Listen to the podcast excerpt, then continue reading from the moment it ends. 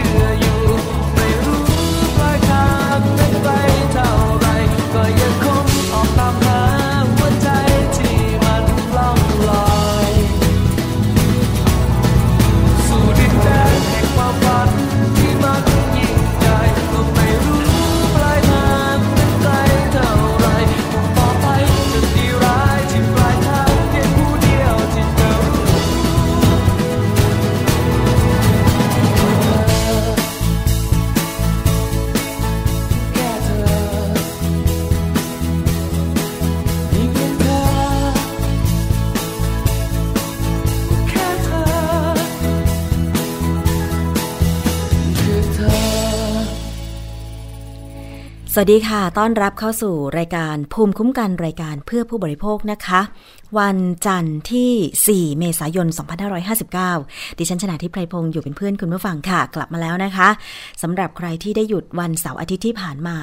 เพลงเริ่มต้นเป็นเพลงที่มีชื่อว่ารถไฟขบวนแห่งความฝันของวงพาราดอกค่ะ แต่ว่าช่วงเสาร์อาทิตย์ที่ผ่านมามีข่าวไม่ค่อยดีของรถไฟ แล้วก็รถบัส ซึ่งถือว่าเป็นรถสาธารณะทั้งคู่เลยทีเดียวนะคะ หลายท่านก็คงติดตามข่าวกันแล้วล่ะ คร่าวๆก็คือ รถไฟชนรถบัสที่จุดตัดบริเวณบ้านงิ้วรายนะคะอำเภอนครชัยศรีจังหวัดนครปฐมแล้วก็ทำให้มีผู้เสียชีวิต 3 คน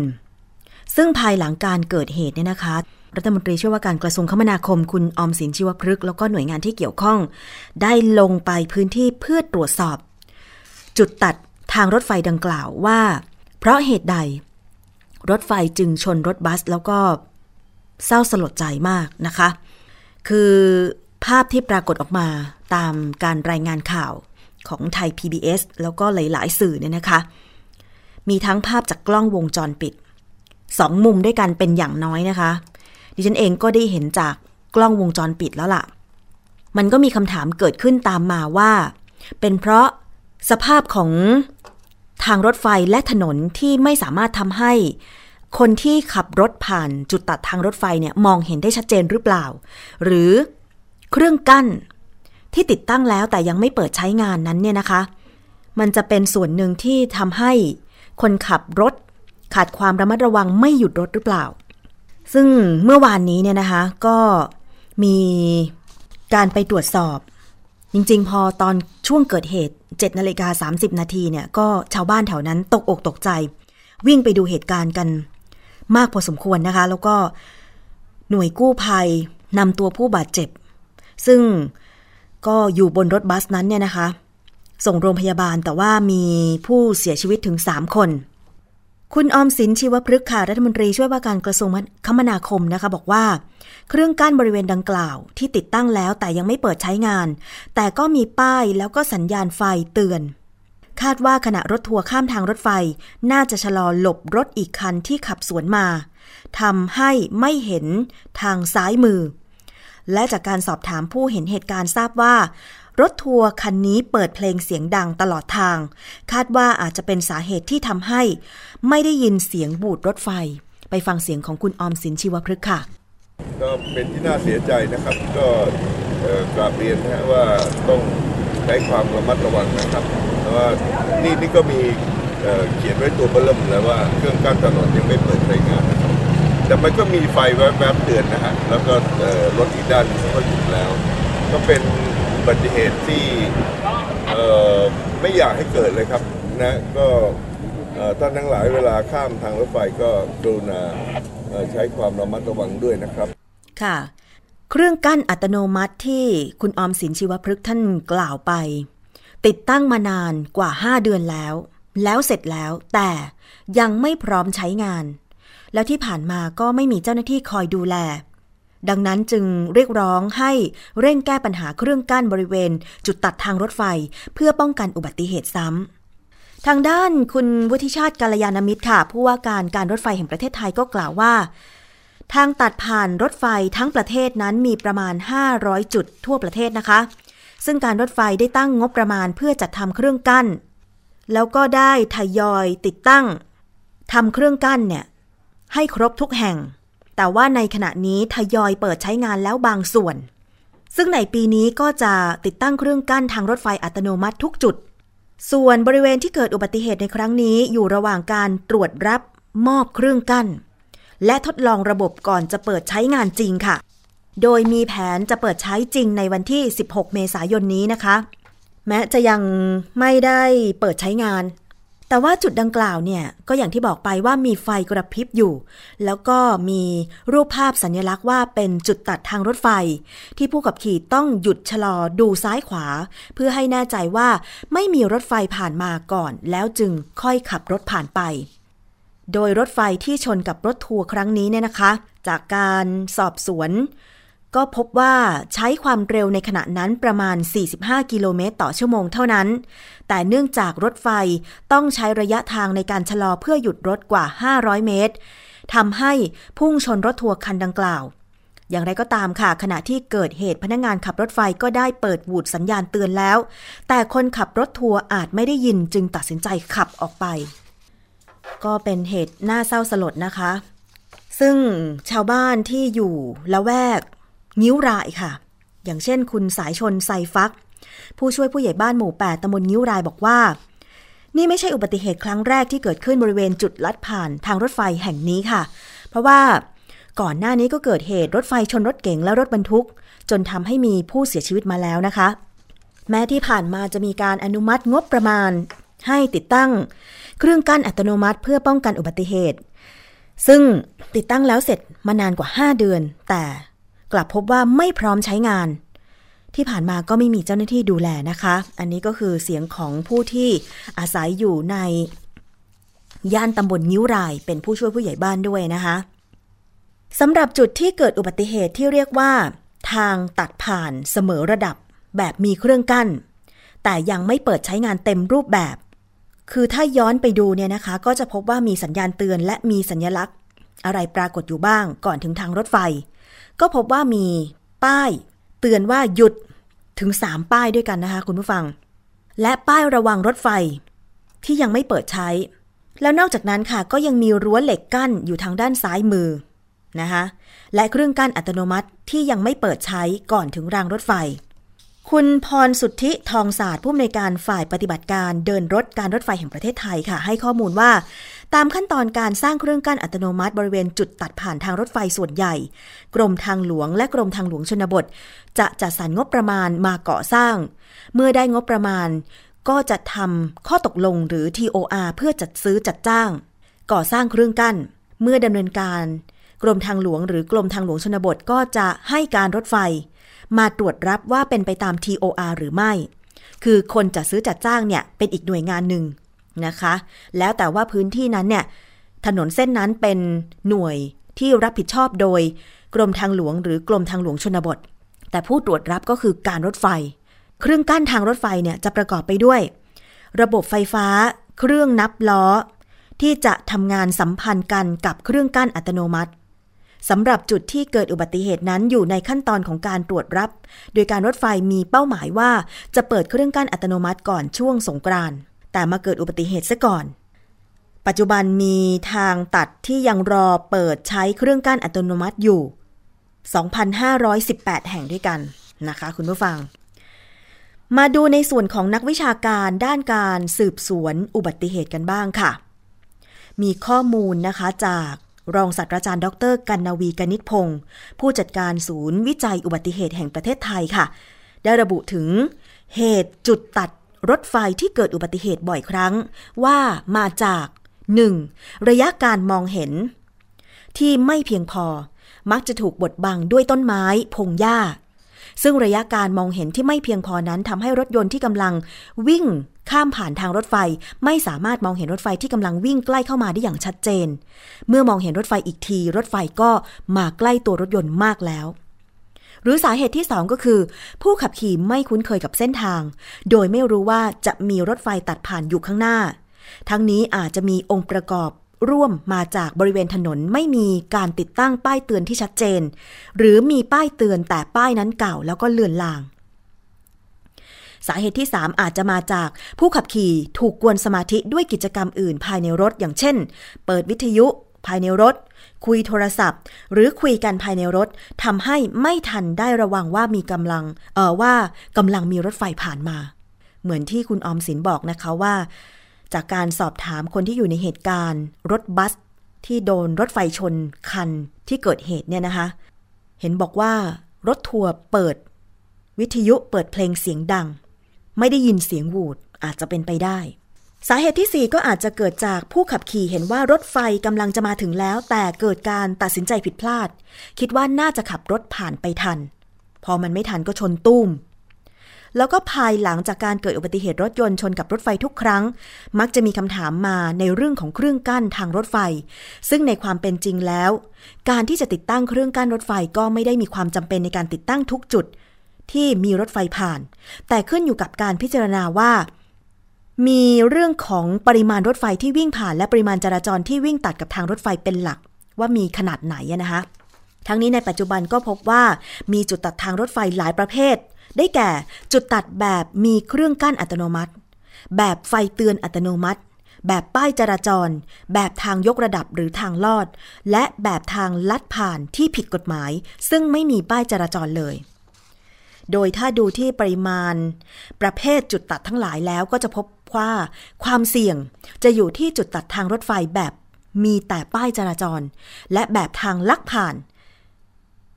ซึ่งสองประเภทนี้มีอยู่เกือบ 1,500 จุดทั่วประเทศ แต่การติดตั้งเครื่องกั้นทั้งหมดทุกจุดคงต้องใช้งบประมาณที่สูงนะคะ ซึ่งข้อมูลจากศูนย์วิจัยอุบัติเหตุจราจรก็สอดคล้องกับผู้ว่าการการรถไฟแห่งประเทศไทยที่ระบุว่า ยังคงมีจุดลักผ่านที่ประชาชนในพื้นที่ ที่มีทางรถไฟผ่านทำขึ้นมาเองโดยไม่ได้รับอนุญาต โดยถมดินขึ้นมาผ่านทางรถไฟ เพราะว่าไม่ต้องการเดินทางไปไกลทำให้ขาดความระมัดระวังในการขับขี่ค่ะ ดังนั้นจึงขอความร่วมมือจากทุกหน่วยงานในพื้นที่ ให้ความรู้กับประชาชนที่อาศัยอยู่ตามแนวทางรถไฟตัดผ่าน อย่าทำการลักผ่านอีก เพราะว่าเป็นสาเหตุหนึ่งของการเกิดอุบัติเหตุซึ่งในช่วงนี้เจ้าหน้าที่จะลงพื้นที่ตรวจสอบความเรียบร้อยของจุดตัดผ่านตลอด หากพบข้อบกพร่องจะสั่งให้แก้ไขทันที แต่ทั้งนี้นะคะ ผู้ที่ใช้รถ ร่วมกับทางรถไฟจะต้องใช้ความระมัดระวังปฏิบัติตามกฎจราจรอย่างเคร่งครัด โดยในส่วนของผู้ขับขี่รถยนต์นั้นก็มี พรบจราจรทางบกพุทธศักราช 2522 ควบคุมอยู่แล้ว ซึ่งก็มีมาตรา 62 มีใจความว่า ในทางรถตอนใดที่มีทางรถไฟผ่าน ถ้าปรากฏมีเครื่องหมายหรือสัญญาณระวังรถไฟ แสดงว่ารถไฟกำลังจะผ่าน มีสิ่งปิดกั้น หรือเจ้าหน้าที่ให้สัญญาณ แสดงว่ารถไฟกำลังจะผ่าน มีเสียงสัญญาณของรถไฟหรือรถไฟกำลังแล่นผ่านเข้ามาใกล้ อาจเกิดอันตราย ในเมื่อจะขับรถผ่านไป ผู้ขับขี่ต้องลดความเร็วของรถ แล้วก็หยุดรถให้ห่างจากทางรถไฟไม่น้อยกว่า 5 เมตร เมื่อรถไฟผ่านไปแล้วจะมีเครื่องหมายหรือสัญญาณให้รถผ่านได้ ผู้ขับขี่จึงจะขับรถผ่านได้ ใจความสำคัญก็คือเห็นทางรถไฟให้หยุดรถ ห่างจากรางรถไฟ 5 เมตรนะคะ มาตรา 63 ค่ะ ในทางเดินรถตอนใดที่มีทางรถไฟผ่านไม่ว่าจะมีเครื่องหมายระวังรถไฟหรือไม่ ถ้าทางรถไฟนั้นไม่มีสัญญาณระวังรถไฟหรือสิ่งปิดกั้น ผู้ขับขี่ต้องลดความเร็วของรถ และหยุดรถห่างจากทางรถไฟในระยะไม่น้อยกว่า 5 เมตร เมื่อเห็นว่าปลอดภัยแล้วจึงขับรถผ่านไปได้ นี่กฎหมายระบุไว้นะคะ เพื่อความปลอดภัย ต่อไปถ้าจะขับรถยนต์ รถมอเตอร์ไซค์รถจักรยาน ตัดผ่านทางรถไฟเมื่อใดก็ตาม ต้องหยุดรถ ให้ห่างจากรางรถไฟอย่างน้อย 5 เมตร อย่าไปกลัวคันหลังจะบีบแตร เราปฏิบัติตามกฎ ไม่ว่าจะเป็นเวลาไหนก็ตามนะคะ คุณผู้ฟังสังเกตสังกาให้ดีด้วยไม่อยากให้เกิดเหตุการณ์แบบนี้เกิดขึ้นอีกเลยค่ะ ขอแสดงความเสียใจกับญาติของผู้เสียชีวิตด้วยนะคะ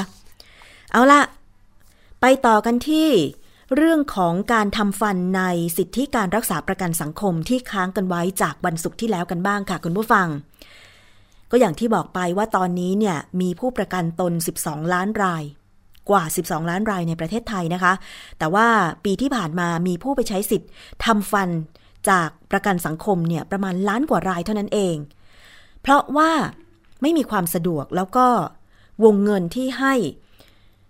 ในการเบิกจ่ายค่ารักษาทำฟันเนี่ยเพียงแค่ 600 บาทต่อปีเท่านั้นทำให้หลายคนต้องอดทน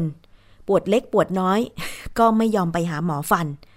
จนกระทั่งทนไม่ไหวจริง ๆ ถึงจะไป แล้วต้องไปโรงพยาบาลของรัฐด้วย เพราะว่ามันราคาถูกกว่า ถ้าไปคลินิกเอกชนเนี่ยนะคะ ก็แพง ไม่สามารถที่จะไปเบิก 600 บาทมาจ่ายได้ แถมยังต้องสำรองจ่ายไปเอง แล้วกว่าจะเดินทางไปเบิกที่สำนักงานประกันสังคมนี่ เสียเวลาเวลาทำให้หลายคนเนี่ย จ่ายเงินประกันสังคมแต่ละเดือนไปจริง แต่พอไปทำฟันก็ต้องยอมจ่ายเงินของตัวเองไปอีกส่วนหนึ่ง ไม่ได้ใช้สิทธิ์ทำฟันจากประกันสังคมเลย ประธานเครือข่ายผู้ประกันตนคนทำงานก็มีข้อเรียกร้องนะคะ ขอให้เอ่อมีการเพิ่มวงเงินค่ารักษา เพิ่มสิทธิประโยชน์ทางทันตกรรมพื้นฐานของประกันสังคมเนี่ยให้เท่าเทียมกับสิทธิประกันสุขภาพอื่น ๆ อย่างเช่นถอนฟันอุดฟัน ขูดหินปูน ผ่าฟันคุด แล้วก็ใส่ฟันเทียม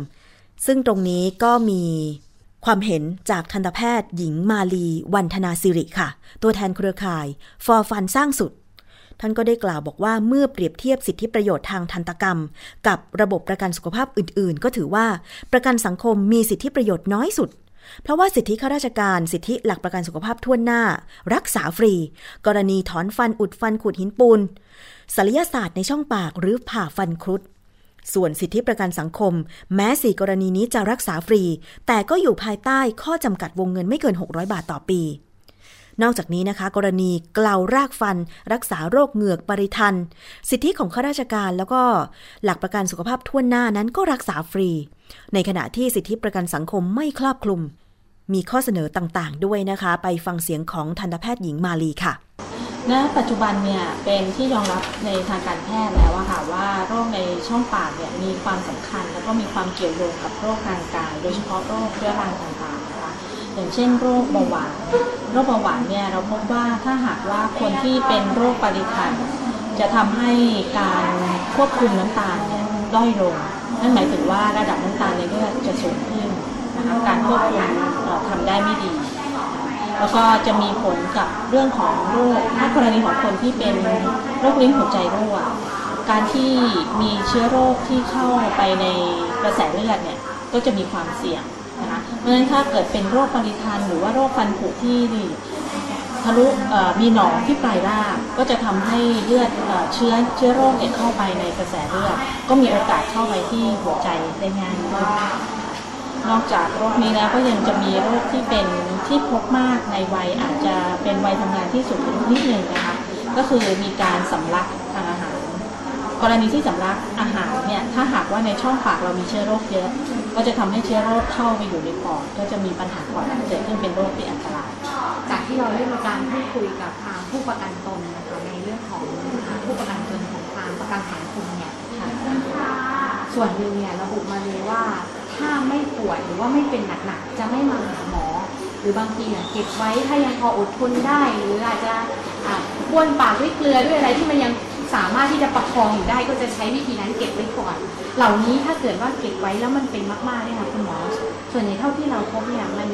มันเป็นโรคค่ะเกี่ยวกับเกี่ยวกับช่องปาก เราพบเรื่องของ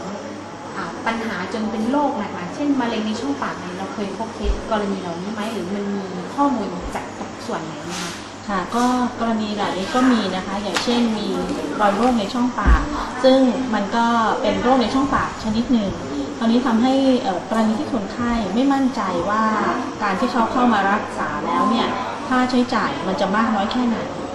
แล้วอีกส่วนหนึ่งเขาก็อาจจะมีความกังวลนะคะอ่าการลางานมาหรืออะไรก็ทำให้โรคที่อาจจะยังไม่รุนแรง ก็ทำให้รุนแรงขึ้น แล้วก็เคยมีเคสที่ทางสภาลูกจ้างเคยได้มีการพูดคุยอยู่นะคะ ว่ามีเคสหนึ่งที่เป็นเคสรุนแรงมากก็คือ มีรอยโรคแล้วก็ไม่กล้าไปรักษา เพราะว่ากลัวว่าไม่มีเงินเพียงพอที่จะรักษา เพราะคิดว่าเข้าใจว่าคงจะรักษาเป็นพันซึ่งเพดานที่วงเงินที่เขาได้รับประมาณ 600 บาท เขาก็กังวลก็เลยไม่เข้าไปรับการรักษาจนกระทั่งโรคเนี่ยลุกลามเป็นมะเร็งช่องปากแล้วก็ตอนนี้ก็เสียชีวิตไปแล้วนะคะเมื่อประมาณปีหรือสองปีก่อนในเคสนี้นะคะอืมซึ่งอันนี้มันก็คือเป็นความสูญเสียเหมือนกันใช่ค่ะคุณหมอคะจากที่เราทำการรักษามาเนี่ยมีสิทธิต่างๆ จากกองทุนต่างๆ มารักษาที่โรงพยาบาลเนี่ยหลายกองทุนแต่ถ้าเท่าที่เราเปรียบเทียบกับที่มีอยู่ ทั้งข้าราชการเอง ทั้งในส่วนของ 30 บาทรักษาทุกโรคแล้วก็ผู้ประกันตนในประกันสังคมเนี่ยค่ะ ถ้าเปรียบเทียบกันเนี่ยอันไหนถือว่ามองดูแล้วมันดูเหมือนจะสิทธิน้อยกว่าส่วนอื่นๆนะคะคุณหมอถ้าให้พูดก็คงต้องมองไปที่ประกันสังคมค่ะ เพราะถึงแม้ในเรื่องของสิทธิ์จะบอกว่าให้ได้รับการรักษาขั้นพื้นฐานอุดฟันถอนฟันถูถูปูนได้ตามความจำเป็นตามสภาวะโรค แต่มีวงเงินเพดานไว้ค่ะกำหนดไว้ที่ไม่เกิน 600 บาทต่อปี แต่ในกองทุนอื่นๆ จะไม่มีจำกัดวงเงินค่ะ สามารถที่จะรักษาตามความจำเป็นของโรคได้เลยนะคะไม่ว่าจำนวนเท่าไหร่ก็รักษาได้ ในกรณีของการรักษาขั้นพื้นฐานอุดฟันถอนฟันถูถูปูนค่ะค่ะปัญหาที่เราพบบ่อยๆ ของผู้ประกันตน ในประกันสังคมที่มารักษาส่วนใหญ่เนี่ยจะเป็นปัญหาอะไรคะคุณหมอเกี่ยวกับเรื่องของสิทธิในการรักษาเนี่ยค่ะที่เขาเข้ามาแล้วอาจจะกระทบต่อการเบิกจ่ายหรืออะไรต่างๆเนี่ยค่ะเขาจะมีปัญหาอะไรบ้างก็อย่างเช่นสมมติว่าถ้าเราตรวจฟันแล้วพบว่ามีฟันผุมีหินปูนที่จะต้องขูดมีฟันที่จะต้องถอนนะคะการรักษาเนี่ยวงเงิน 600 บาทไม่พอ เราก็จะต้องคุยกับเขาแล้วค่ะ ว่า เราจะทำในส่วนที่จำเป็นให้ก่อน อย่างเช่น ถ้าสมมติว่ามีปวดฟันก็คงจะต้องถอนฟันให้ก่อนนะคะ แล้วก็จะรักษาอะไรต่อเนี่ยมันจะเกินวงเงินนะ คนไข้ต้องชำระเงินส่วนเกินเองนะคะ ก็ต้องถามคนไข้ก่อนว่าพร้อมชำระเงินไหมในกรณีที่คนไข้ไม่สะดวกที่จะชำระเงินในส่วนเกินเขาก็จะบอกว่าถ้าเดี๋ยวปีหน้าเขามารักษาใหม่นะคะเพราะฉะนั้นโรคที่ฟันผุอาจจะอุดตื้นๆ นะคะพอทิ้งไว้พอปีหน้ามาก็ผุลึกขึ้นแล้วก็อาจจะอุดไม่ได้ก็ได้ แล้วก็เกิดอาการปวดอะไรอย่างก็เงี้ยจะเป็นปัญหาใช่ก็ยังคงเป็นปัญหาที่มันเป็นข้อจำกัดในเรื่องของวงเงินที่มันเกิดขึ้นค่ะถ้าถ้าเทียบกันกับสิทธิอื่นๆนี่เขาจะจะดีกว่ามากเลยนะคะเพราะว่าทุกส่วนเขาส่วนใหญ่ทำฟรีก็คือสิทธิอื่นๆ ถ้าเป็นจ่ายตรงเข้ามาก็ทำฟรี นะคะหรือถ้าเป็นเบิกได้ที่ไม่ได้ทำจ่ายตรงไว้เป็นสิทธิข้าราชการ ก็ชำระเงินสำรองเงินแล้วก็ไปเบิกจ่ายนะคะนะคะแต่ส่วนใหญ่เนี่ยข้าราชการก็มีรายได้ระดับหนึ่งนะคะที่จะไม่ลำบากกรณีบัตรทองอันนี้ไม่ต้องพูดถึงเลยค่ะ เข้ามาไม่ต้องเสียเงินใด ๆ เลย ก็ยิ้มเข้ามาได้ ยิ้มออกกลับออกไปได้นะคะคือด้วยความสบายใจได้รับการรักษาค่ะทีที่เรื่องการเบิกจ่ายเงินก็เป็นปัญหาใช่ไหมคะคุณหมอเป็นค่ะ คือเราต้องเห็นใจผู้ประกันตนที่มีรายได้น้อยค่ะ กรณีอย่างเช่น ผู้ประกันตนที่รับจ้างรายวัน รายได้ก็วันละ 300 บาท ซึ่งรายได้เนี่ยถือเป็นไม่ใช่เป็นค่าใช้จ่ายในเรื่องค่ารักษาพยาบาล แต่เป็นค่าใช้จ่ายในการดำรงชีวิตอยู่ประจำวัน ทั้งค่ากินค่าอยู่ ค่าเดินทางที่มาหาหมอส่วนใหญ่แล้วคนไข้ประกันสังคมถ้ารายได้น้อยเนี่ยจะไม่เข้ารับการรักษาเท่า คือที่เราเจอเราจะเจอคนไข้ที่พร้อมมา หรือว่าอาการหนักมากๆปวดมาก ๆที่ทนไม่ได้ แต่จริงๆแล้วเชื่อว่ายังมีอีกหลายส่วนที่เขาไม่เข้ามา เพราะว่ามันมีปัญหาก็คือตรงที่เขาต้องสำรองจ่ายเงินเองนี่แหละค่ะ300บาทเราอาจจะมองไม่เป็นไร แต่จริง ๆสำหรับผู้ที่เขามีรายได้น้อยรายได้วันละ300ถือเป็นค่าใช้จ่ายที่เขาจะต้องใช้เลี้ยงดูครอบครัวนะคะทั้งทั้งค่ากินค่าอยู่แล้วต้องลางานมาด้วยค่ะดัง นั้นอันนี้เนี่ยคิดว่าเป็นสิ่งที่ทางทางผู้ประกันตนที่มีรายได้น้อยเนี่ยควรจะได้รับการดูแลตรงนี้ด้วยถ้าตอนนี้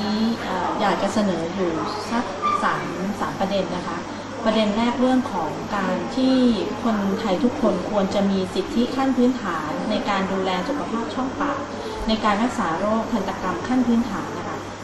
ที่เป็นฟันผุควรได้รับการอุดฟันถอนฟัน เนื้ออักเสบมีหินปูนควรได้รับการขุดหินปูนนะคะเท่าเทียมกัน กรณีของคนไทยที่มีจิตบัตรทองได้รับการดูแลตรงนี้โดยไม่จำกัดวงเงิน ในส่วนของประกันผู้ประกันตนก็ควรจะได้รับสิทธินั้นด้วยเช่นกันนะคะแต่การบริหารจัดการของกองทุนก็อาจจะเป็นรู้สึกว่ายังไม่ค่อยแน่ใจในเรื่องของระบบของการบริหารอันนั้นทางก็ต้องคงให้ทางกองทุนประกันสังคม เป็นผู้ดูแลการบริหารจัดการ ในประเด็นที่สองคือเรื่องของการสำรองจ่ายเงิน จะทำอย่างไรที่ผู้ประกันตนไม่ต้องสำรองจ่ายเงิน เพราะว่าจะมีผลกระทบสูงมากกับผู้มีรายได้น้อยอะค่ะประเด็นที่ 3 ก็คือเรื่องของการส่งเสริมสุขภาพ ในในณปัจจุบันเนี่ยผู้ประกันตนเนี่ยมีการตรวจสุขภาพประจำปี แต่ไม่มีการตรวจสุขภาพฟัน การตรวจสุขภาพฟันจะช่วยทำให้เขา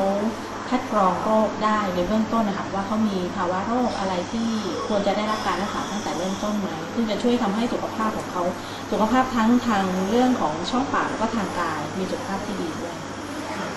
ในส่วนที่มีข้อเสนอจากทางสภาลูกจ้างเองนะคะแล้วก็ในส่วนของอผู้ที่ขับเคลื่อนทางด้านสุขภาพของผู้ประกันตนเนี่ยก็มองว่าจะต้อง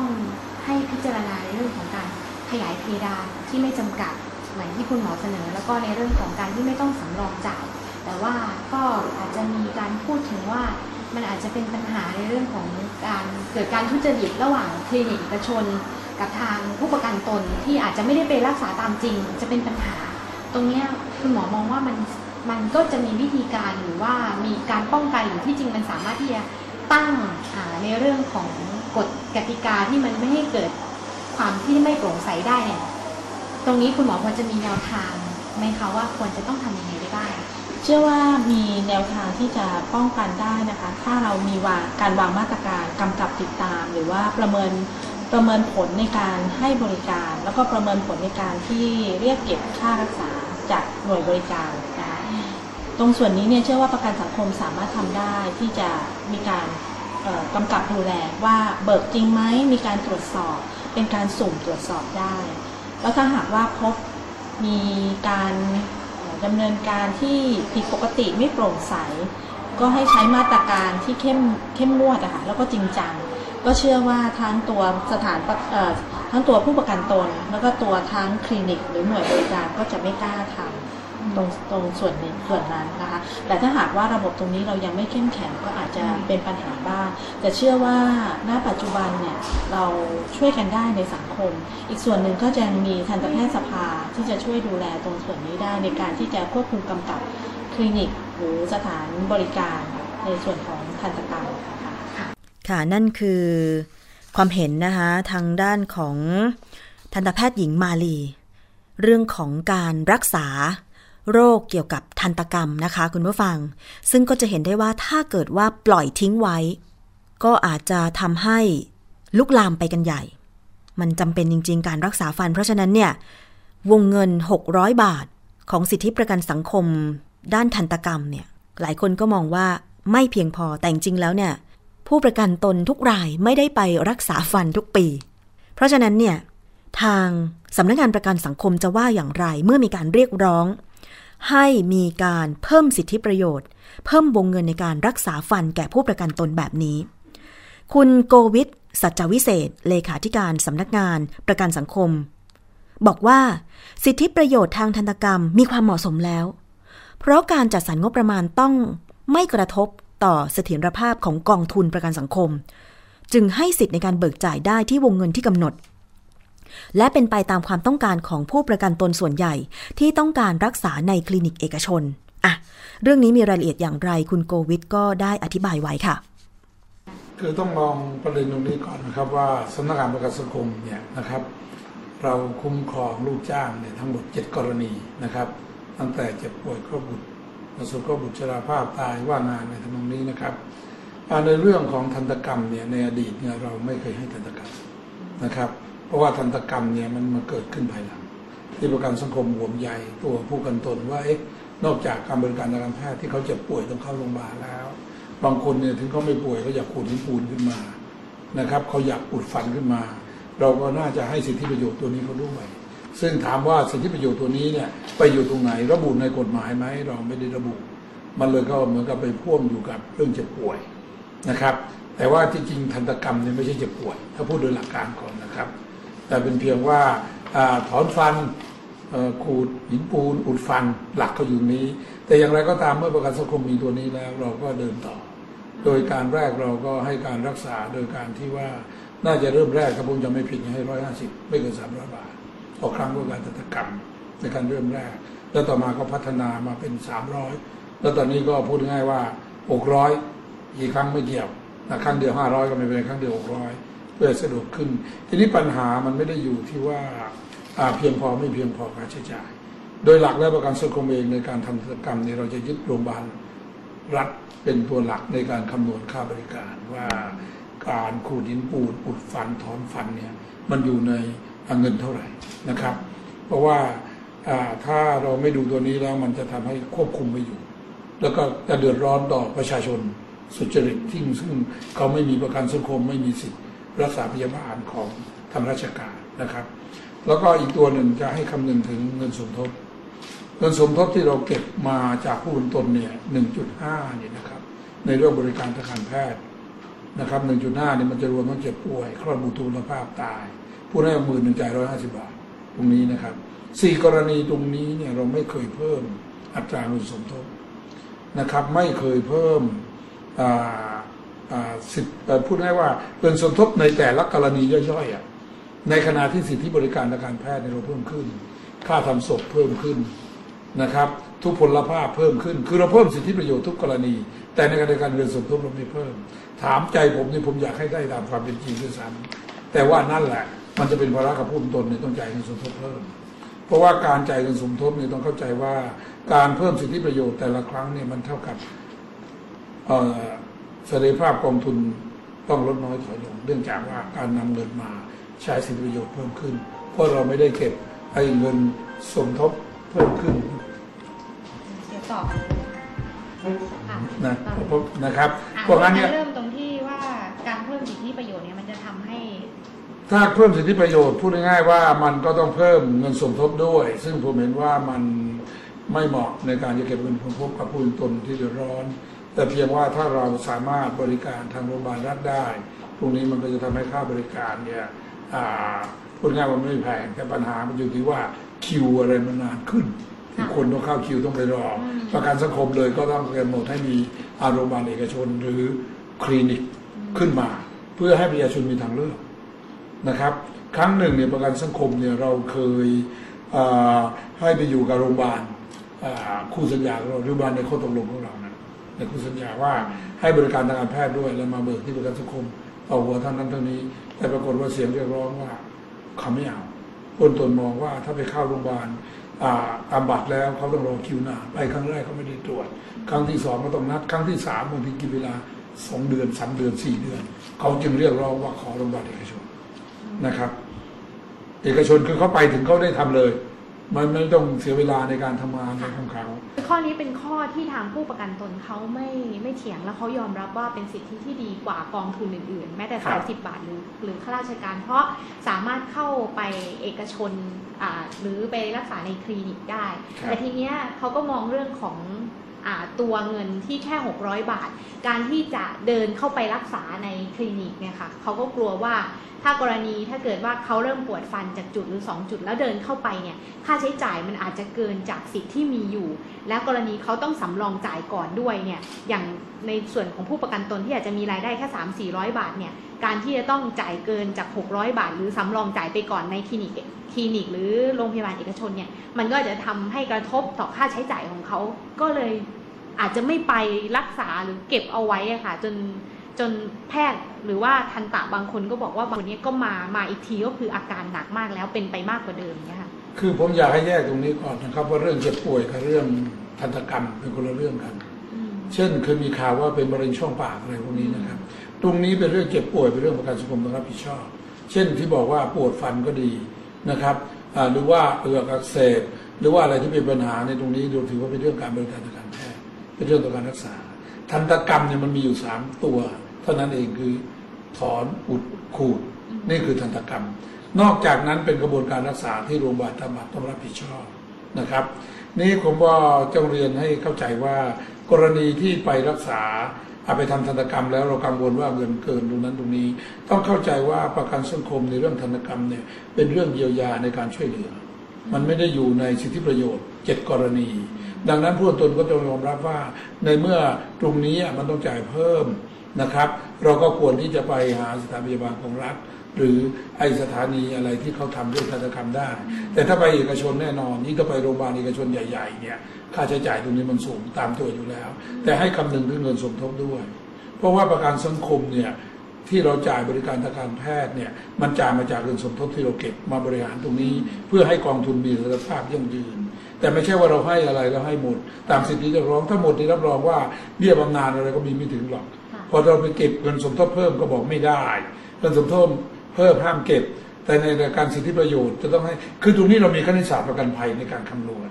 ว่าตรงไหนที่มันจะพอเหมาะ ตรงไหนที่พอเหมาะกับเงินสมทบที่เก็บไปค่ะนะครับ ตรงนี้อยากให้ทำความเข้าใจด้วยทีนี้ในประเด็นที่บอกว่าถ้าไปให้เอกชนแล้วฟรีเนี่ยเอกชนเขาไม่เขาไม่มั่นใจหรอกคือเอกชนถ้าเขาให้ได้เขาให้ตามที่ประกันสังคมกำหนดไม่ว่าเราทำตกลงยังไง สมมุติว่าถ้าหกร้อยอย่างเงี้ยต่อให้เรารักษายังไงเนี่ย เขาก็จะให้เบิกได้แค่หกร้อยส่วนเกินผู้ตนต้องรับผิดชอบนะครับ มันมันเหมือนกับว่าไอ้ทันตกรรมตัวนี้ผมบอกแล้วว่าเป็นเรื่องเสริมอันที่หนึ่งค่ะอันที่สองแล้วเป็นเรื่องที่ตัวผู้บริโภคเองเนี่ยสามารถมีทางเลือกได้ ไม่ต้องรอให้เอ่อมันถึงขั้นอาการหนักแล้ว ถึงไปโรงพยาบาลถ้าเรื่องรักษาไปได้ตลอดเวลา แต่ถ้าเรื่องขูดอุด ถอนเนี่ยไปโรงพยาบาลรับได้ที่ค่าใช้จ่ายไม่สูงค่ะนะครับไม่งั้นเนี่ยถ้าบอกโอ้โหไปโรงพยาบาลระดับชั้นหนึ่งของประเทศไทยเนี่ยทันตกรรมบางทีสี่ห้าพันค่ะแต่ว่าพอเงินสมทบเนี่ยผมบอกได้เลยว่าตอนนี้เก็บต่ำสุด 83 บาทค่ะนะสูงสุดก็คือ 750 บาท ที่มีการพูดถึงเรื่องของการคำนวณรายรับของ ประกันสังคมแล้วอะค่ะแล้วก็บอกว่าเมื่อหักจากกองทุนอ่าสี่สิทธิทางด้านรักษาพยาบาล มันจะเหลือเงินที่ไปทำดอกผลได้ประมาณอีกสี่หมื่นล้าน ตรงเนี้ยอะค่ะที่เขามองว่าเนี่ยดึงจากตรงเนี้ยมาปีละ 500 ล้านกับทันตกรรม แต่ที่จริงมันยังเหลือเงินอีกจำนวนหนึ่งที่น่าจะดึงออกมา เพื่อที่จะเพิ่มวงเงินหรือว่าจะมาดูแลด้านทันตกรรมได้คืออย่างนี้ข้อเท็จจริงตรงนี้เป็นยังไงอย่างนี้ผมมองไม่อยากให้มองมิติเดียวนะครับ คือคนไม่เข้าใจเนี่ยจะมองมิติเดียว ว่าเงินประกันสังคมที่เราแบ่งไว้เหมือนผมยกตัวอย่างว่าถังใหญ่หน่อยเงินถังใหญ่นี่คือห้าอ่าเจ็ดกรณีมารวมอยู่ในถังเดียวกัน นี่เราเรียกว่าถังใหญ่นะครับ แต่การบริหารประกันสังคมจริงๆเรามาแยกย่อยของเราเอง เพื่อเราจะเชื่อคำนวณได้ว่าเอ๊ะเงินต้นทุนเป็นยังไง เช่นผมยกตัวอย่างว่าเจ็บป่วยจุดแปดแปดสมมติอย่างนี้นะครับ ว่าจุดแปดแปดของเงินที่เราเก็บมานะครับอะในห้าเปอร์เซ็นสมมติตรงนี้นะครับ หรือว่าในในในตรงนี้ดังนั้นเงินทั้งหมดเนี่ยผมถามว่าถ้าคิดเหลือขาดทุนอย่างนั้นไม่ได้ ถ้าคิดอย่างนั้นเนี่ยผมบอกง่ายๆเลยว่าบเเงินบำนาญชราภาพซึ่งไอโลเองก็เป็นห่วงว่าอีกไม่กี่ปีมันหมดถ้าไม่เพิ่มอัตราสมทบมันน่าจะเอาเงินที่เหลือที่คุณว่าเนี่ยไปไว้บำนาญตรงนั้น ที่เขาจะได้กินตลอดชีวิตดีกว่า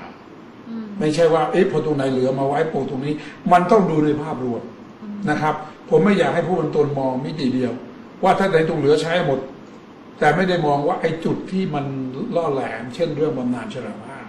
จุดหนึ่ง หรือเรื่องรักษาพยาบาลที่มันปริมปริมๆหรือเรื่องสิทธิประโยชน์อย่างอื่น มันบางคนมองว่าเอ๊ะไอ้เงินว่างงานยังเหลือมาเอามาใช้เนี่ยหมด มันน่าจะคิดว่าไอ้เงินตรงนี้เหลือทำไมคุณไม่ไปปูไว้ที่ไอ้บำนาญชราภาพ เพราะว่าในชราภาพนี่คุณจ่ายแค่ห้าเปอร์เซ็นต์ค่ะพอรับกลับอย่างน้อยยี่สิบและยี่สิบในฐานเงินเดือนที่สูงมันมันไม่คุ้มกันละ เพราะฉะนั้นผมอยากให้พี่น้องผู้ประกันตนเนี่ยคำนึงถึงระยะยาวคำนึงถึงดอกผลที่จะใช้กองทุนมีเสถียรภาพ ที่จะเลี้ยงตัวเองมียาแก่เท่ามากกว่า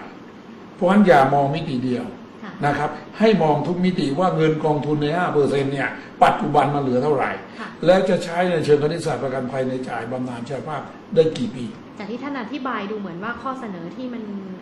อ่า ไปมากกว่านี้ คือเรื่องของการไม่จำกัดเพดานก็ดี หรือเรื่องของการไม่ต้องสำรองจ่ายเนี่ยอาจจะเป็นไปได้ยาก แต่ว่ามันก็มีข้อเสนอ คือผมมองอย่างนี้ครับ ผมมองว่าตรงไหนก็ตามในเรื่องของการเพิ่มสิทธิประโยชน์ค่ะมันต้องดูถึงเสรีภาพของกองทุนอืมต้องใช้เชิงคณิตศาสตร์ประกันภัยนะครับนี่อันที่หนึ่งก่อนนะครับ ถ้าจะเพิ่มสิทธิประโยชน์เมื่อมากขึ้นมากมากขึ้นอย่างไรถามทำได้ไหมมันทำได้ แต่มันต้องเพิ่มอัตราเงินสมทบห้าไม่พออาจจะเพิ่มเป็นเจ็ด เป็นแปดเป็นสิบถามประชาชนพร้อมไหมอันที่หนึ่งแต่ว่าในทางเลือกที่สองที่บอกว่า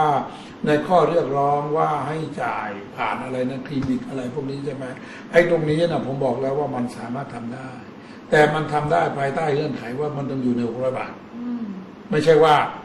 ไม่จ่ายเลยรักษากี่พันอย่างนั้นไม่ได้นั่นที่หนึ่งนะถามว่าทำได้ถ้าคุณรักษาไม่เกินหกร้อยค่ะนั่นที่หนึ่งนะครับ แต่ว่าการทำเนี่ย มันก็จะต้องไปทำความตกลงกับคลินิกด้วย ไม่ใช่เราบังคับว่าเอ้ยโรงพยาบาลใหญ่ ๆ เนี่ย ระดับ VIP ก็จะมาทำกับเราเขาไม่ทำหรอกเขายุ่งยากแต่ทำได้อย่างมากคือคลินิกค่ะนั่นคือเสียงของคุณโกวิทสัจวิเศษเลขาธิการสำนักงานประกันสังคมนะคะ ซึ่งผู้สื่อข่าวที่ไปสัมภาษณ์ก็คือคุณทัศนีประกอบบุญจากไทย PBS นั่นเองค่ะ จะเห็นได้ว่ามีความเห็นจากหลายส่วนเกี่ยวกับสิทธิการทำฟัน ของประกันสังคมนะคะ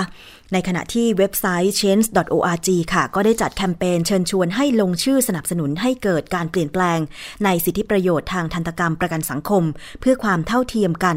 โดยอุดฟัน ขูดหินปูน ผ่าฟันครุฑ นะคะผ่าฟันคุดแล้วก็ฟันเทียมเนี่ยได้ฟรีตามความจำเป็น โดยผู้ประกันตนไม่ต้องสำรองจ่ายด้วย แล้วก็ในวันที่ 7 เมษายนนี้ค่ะ เครือข่ายผู้ประกันตนคนทำงาน หรือคอปคอ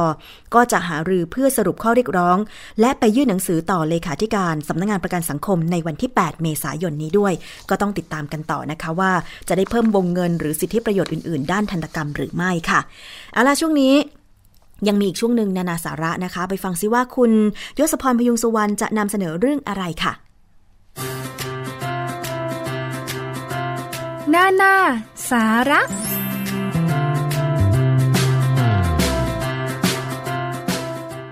สวัสดีครับ ต้อนรับคุณผู้ฟังเข้าสู่ช่วงนานาสาระนะครับ ก็จะกลับมาพบกัน ทุกวันจันทร์และพฤหัสบดีในรายการภูมิคุ้มกัน กับผมยศพรพยุงสุวรรณนะครับ วันนี้สิ่งที่นานาสาระจะมานำเสนอให้คุณผู้ฟัง ได้ติดตามรับฟังนะครับเป็นเรื่องหนึ่งที่น่าสนใจครับ อาจารย์วินัยดาลัน คณะสหเวชศาสตร์ จุฬาลงกรณ์มหาวิทยาลัยนะครับ ซึ่งอาจารย์ก็เป็นผู้เชี่ยวชาญในเรื่องของอาหารนะครับคุณผู้ฟังได้ให้คำแนะนำเกี่ยวกับเรื่องของความเชื่อผิดๆ เรื่องแอลกอฮอล์กับสุขภาพ ในคอลัมน์ฉลาดบริโภค เนชั่นสุดสัปดาห์นะครับคุณผู้ฟัง โดยอาจารย์วินัยได้เล่าถึงเรื่องนี้ครับว่าคำว่าแอลกอฮอล์ในที่นี้เนี่ยหมายถึงเครื่องดื่มที่มีแอลกอฮอล์ชนิดเอทิลแอลกอฮอล์เป็นส่วนผสม โดยแอลกอฮอล์มาจากกระบวนการหมักแป้ง น้ำตาล หรือผลไม้นะครับ หรือว่าอาจจะเป็นแอลกอฮอล์ที่ผสมลงไปก็ได้ ไล่เรียงกันสำหรับเครื่องดื่มแอลกอฮอล์มีอยู่มากมายครับในโลกนี้ มีตั้งแต่เบียร์ไวน์เหล้าสุราบรันดี แชมเปญวิสกี้คอนยักปอโตอันนี้ไม่ค่อยได้ยินใช่ไหมครับ ยิน วอดก้าซาเกะ กระแช่ อุเหมาไถ นับกันไม่หวาดไม่ไหวนะครับ ถ้าจะดื่มมาก ผลที่ให้เหมือนเหมือนกัน และเราทราบกันเป็นอย่างดีก็คือเมานะครับ ย้อนกลับไปครับคุณผู้ฟัง มนุษย์ดื่มเครื่องดื่มแอลกอฮอล์กันมานานนับพันปีแล้วครับ แต่ก่อนเมื่อความรู้ทางการแพทย์ยังไม่ก้าวหน้าเท่าที่เป็นอยู่ในปัจจุบันเนี่ยนะครับ มนุษย์ไม่ทราบว่าแอลกอฮอล์ทำให้เกิดปัญหาต่อสุขภาพ พอผ่านมาสักระยะเวลาใหญ่ ๆ แล้วเนี่ยก็มีความรู้กันมากขึ้น ก็เลยรู้นะครับว่าแอลกอฮอล์เนี่ยสร้างปัญหาต่างๆ มากมายครับ ความที่ผลประโยชน์ในเชิงธุรกิจเกี่ยวกับแอลกอฮอล์มีอยู่มาก ก็เลยเริ่มมีงานวิจัยเกี่ยวกับแอลกอฮอล์ออกมาทำนองว่า การดื่มแอลกอฮอล์ในปริมาณที่เหมาะสม ช่วยให้สุขภาพดีขึ้นนะครับ ที่เราจะได้ยิน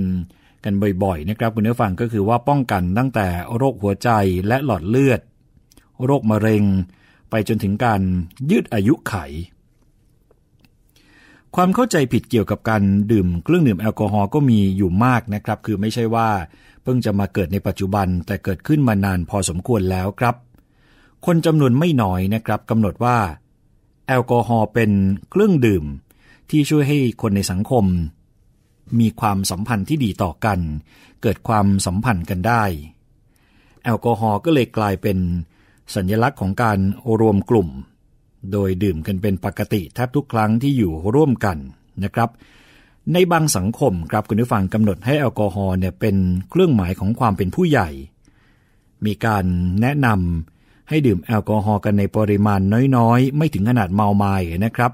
โดยเชื่อกันว่าการดื่มน้อยๆเนี่ยจะช่วยส่งเสริมในเรื่องของสุขภาพ แทนที่จะเป็นโทษก็อาจจะมีคุณบ้าง ถ้าเกิด ดื่มน้อยๆนี่คือความเชื่อที่คนเชื่อกันนะครับคุณผู้ฟังมาดูที่ผลงานทางวิชาการกันบ้าง เครื่องดื่มแอลกอฮอล์ที่มีผลงานทางวิชาการออกมาสนับสนุนมากที่สุดก็คือไวน์รองลงมาก็คือเบียร์นะครับ โดยสรุปว่าการดื่มไวน์และเบียร์ปริมาณไม่มากนัก ช่วยยืดอายุและช่วยป้องกันโรคบางโรคนะครับนี่คือมีผลงาน วิชาการมีงานวิจัยมารองรับ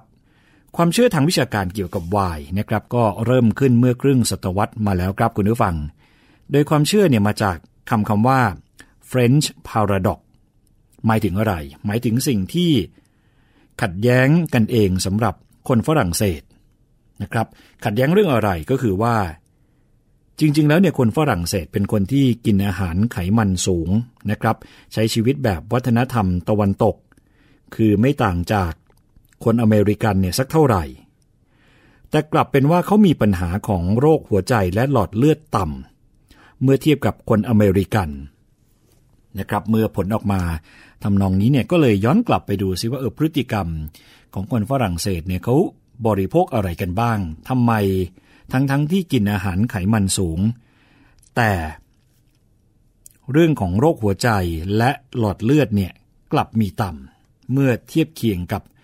สหรัฐอเมริกาของคนอเมริกันนะครับ ซึ่งมีโรคหัวใจและหลอดเลือดเนี่ยค่อนข้างสูงทีเดียว พอย้อนกลับไปดูเนี่ยก็เชื่อกันว่า น่าจะเป็นผลมาจากการที่คนฝรั่งเศสนิยมดื่มไวน์ซึ่งเป็นเครื่องดื่มที่มีแอลกอฮอล์ประมาณ 10-15%ก็เลยเป็นที่มาของคำว่า French paradox เป็นผลให้ไวน์เนี่ยกลายเป็นเครื่องดื่มทางสังคมยอดนิยม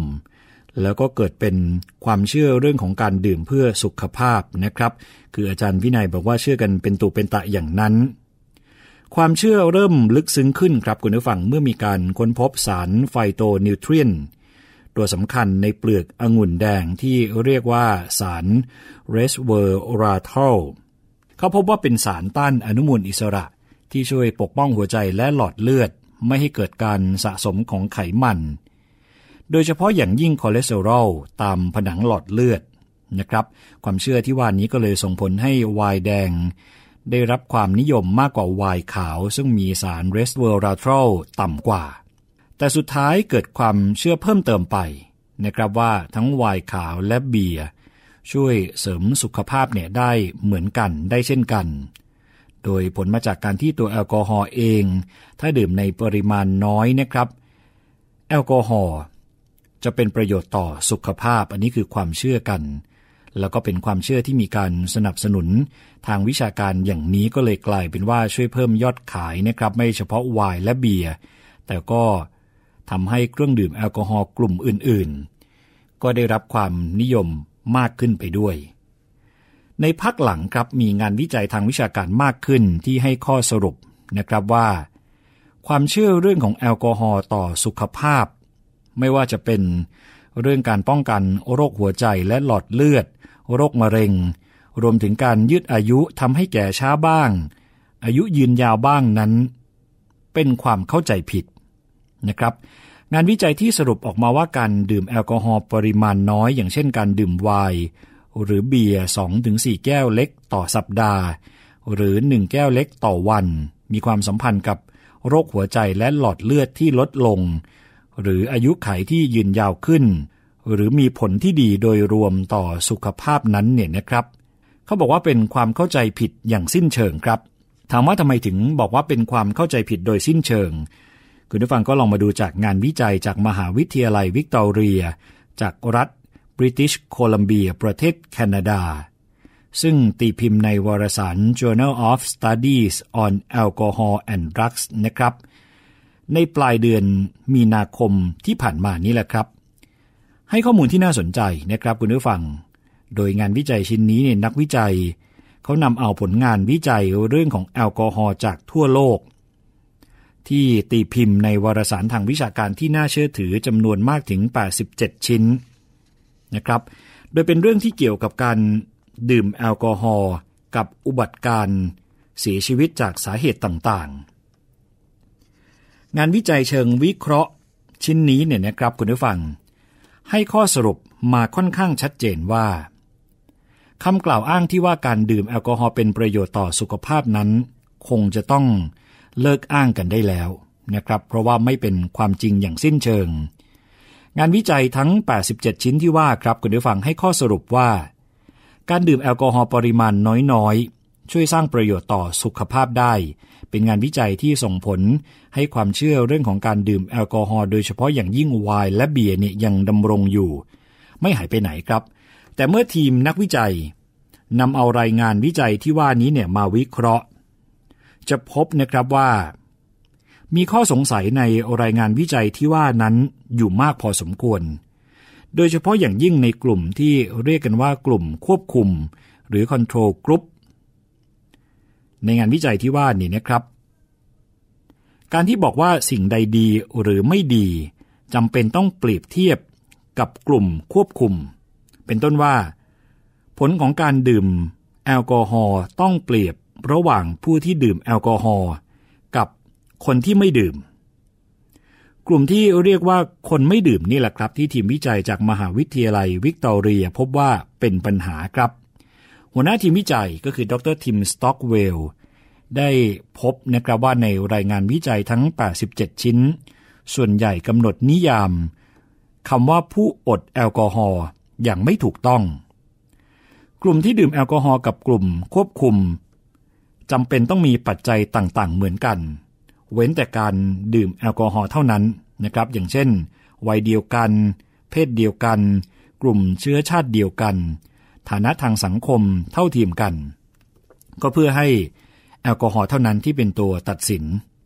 ปรากฏว่างานวิจัยเนี่ยไม่ได้กำหนดอย่างนั้นครับคุณผู้ฟัง กลุ่มควบคุม มักมีฐานะทางสังคมหรือเศรษฐกิจต่ำกว่า หรือมีสุขภาพที่ต่ำกว่ากลุ่มที่ดื่มแอลกอฮอล์เพราะเป็นอย่างนี้ครับก็เลยทำให้เกิดอคติปนอยู่ ในที่สุดก็จำเป็นจะต้องตัดรายงานวิจัยที่ว่านี้เนี่ยทิ้ง ซึ่งมีมากกว่า 74 ชิ้นงาน มีเพียง 13 ชิ้นนะครับคุณผู้ฟังที่นักวิจัยเขาพบว่า การคัดเลือกกลุ่มควบคุมทำได้ดีโดยปราศจากอคติ เมื่อวิเคราะห์ให้ลึกซึ้งนะครับ โดยตัดปัจจัยที่ยังเป็นปัญหานี้ออกไป ปรากฏว่า รายงานทั้ง 13 ชิ้นไม่พบเลยนะครับว่า การดื่มแอลกอฮอล์ช่วยให้ประโยชน์ต่อสุขภาพได้ นักวิจัยก็เลยให้ข้อสรุปออกมาว่า ความเชื่อเรื่องของการดื่มแอลกอฮอล์ปริมาณน้อยๆ แล้วก็ช่วยส่งเสริมในเรื่องของสุขภาพนั้นเป็นความเชื่อที่ผิด แล้วก็สมควรจะเลิกเชื่อกันได้แล้วนะครับคุณผู้ฟัง ในข้อที่จริงก็คือว่าการดื่มแอลกอฮอล์ไม่ว่าจะเป็นด้วยปริมาณเท่าไหร่ก็ตาม ก็ก่อปัญหาต่อตับและสุขภาพในภาพรวม โดยในงานวิจัยชิ้นนี้เนี่ยตั้งข้อสังเกต นะครับว่าปัจจุบันรายงานวิจัยลักษณะที่นำเสนอปัญหาของการดื่มแอลกอฮอล์เริ่มมีมากขึ้น ก็คงจะต้องติดตามนะครับว่าคนไทยดื่มแอลกอฮอล์กันมากขนาดนี้เนี่ยแล้วก็อ้างประโยชน์ของการดื่มแอลกอฮอล์จะยังสามารถอ้างอย่างนี้ได้หรือไม่นะครับ เมื่อได้ทราบถึงความเชื่อผิดๆเกี่ยวกับเรื่องของแอลกอฮอล์กับสุขภาพ ซึ่งก็เท่าที่ได้ฟัง ก็มีงานวิจัยออกมารองรับ เช่นเดียวกันนะครับ แล้วก็เป็นงานวิจัยที่ติดตามและตีพิมพ์ในวารสารที่มีชื่อเสียงนะครับเป็นงานวิจัยจากมหาวิทยาลัยวิกตอเรีย รัฐบริติชโคลัมเบีย ประเทศแคนาดา ซึ่งก็ตีพิมพ์ในวารสาร Journal of Studies on Alcohol and Drugs นะครับคุณผู้ฟัง เพราะฉะนั้นนี่ก็คือการที่มีงานวิจัยมารองรับ ในสิ่งที่มาอธิบายเรื่องที่เคยเกิดขึ้นมาก่อน และมีเหตุมีผลที่เราพอจะนำมาอ้างอิงนำมาเล่าให้คุณผู้ฟัง ในฐานะผู้บริโภคเนี่ยได้ทราบได้นะครับคุณผู้ฟัง ซึ่งความเชื่อที่เราได้เคยเข้าใจกัน ความเชื่อที่เราเคยรู้สึกว่าเป็นสิ่งที่ถูกต้องเนี่ยเมื่อมีงานวิจัยออกมาอีกด้านหนึ่ง ก็น่าคิดไม่ใช่น้อย แล้วก็ค่อนข้างชัดเจนนะครับว่าการดื่มแอลกอฮอล์ไม่ว่าจะปริมาณเท่าไหร่ก็ตามนะครับคุณผู้ฟังก็ล้วนก่อให้เกิดปัญหาสุขภาพแทบจะทั้งสิ้น ผมว่าหลายคนก็คงจะรู้กันเป็นอย่างดีนะครับว่าการดื่มเครื่องดื่มแอลกอฮอล์ไม่ใช่เรื่องดี ไม่ใช่เรื่องที่ จะส่งผลเสียต่อสุขภาพเท่านั้น การดื่มเครื่องดื่มแอลกอฮอล์เขาก็รณรงค์กัน ว่าเป็นสาเหตุสำคัญทำให้เกิดอุบัติเหตุบนท้องถนน ซึ่งก็เกิดขึ้นทุกปี และยิ่งช่วงเทศกาลสงกรานต์ใกล้เข้ามาถึงแล้วนะครับ คุณผู้ฟัง เพราะฉะนั้นก็คงต้องเป็นส่วนหนึ่งของการรณรงค์ เรื่องของการงดเหล้าโดยเฉพาะในช่วงของการเดินทาง กลับบ้านช่วงเทศกาลสงกรานต์นี้ โดยเฉพาะคนขับรถนะครับคุณผู้ฟังที่จะต้องดูแลตัวเองหนึ่งและสำคัญคือ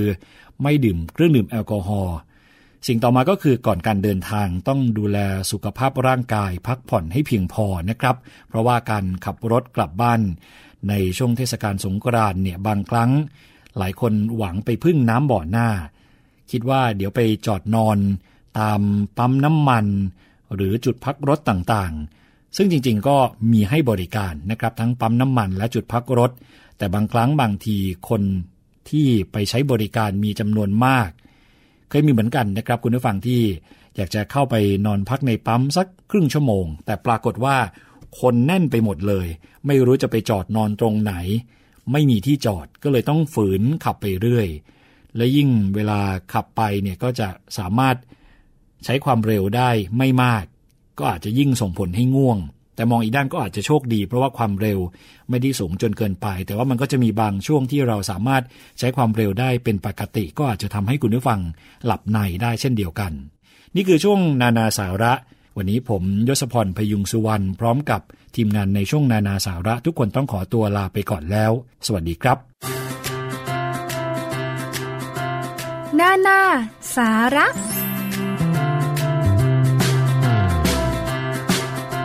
ค่ะ แล้ววันนี้รายการภูมิคุ้มกันดิฉันชนะทิพไพรพงศ์ต้องขอลาไปก่อนนะคะ ขอบคุณมากสำหรับการติดตามรับฟังดิฉันกลับมาใหม่วันพฤหัสบดี ขอบคุณสถานีวิทยุชุมชนที่เชื่อมโยงสัญญาณออกอากาศสดในพื้นที่ด้วยค่ะ วันนี้ลาไปแล้วค่ะ สวัสดีค่ะ เกราะป้องกัน เพื่อการเป็นผู้บริโภคที่ฉลาดซื้อ และฉลาดใช้ ในรายการ ภูมิคุ้มกัน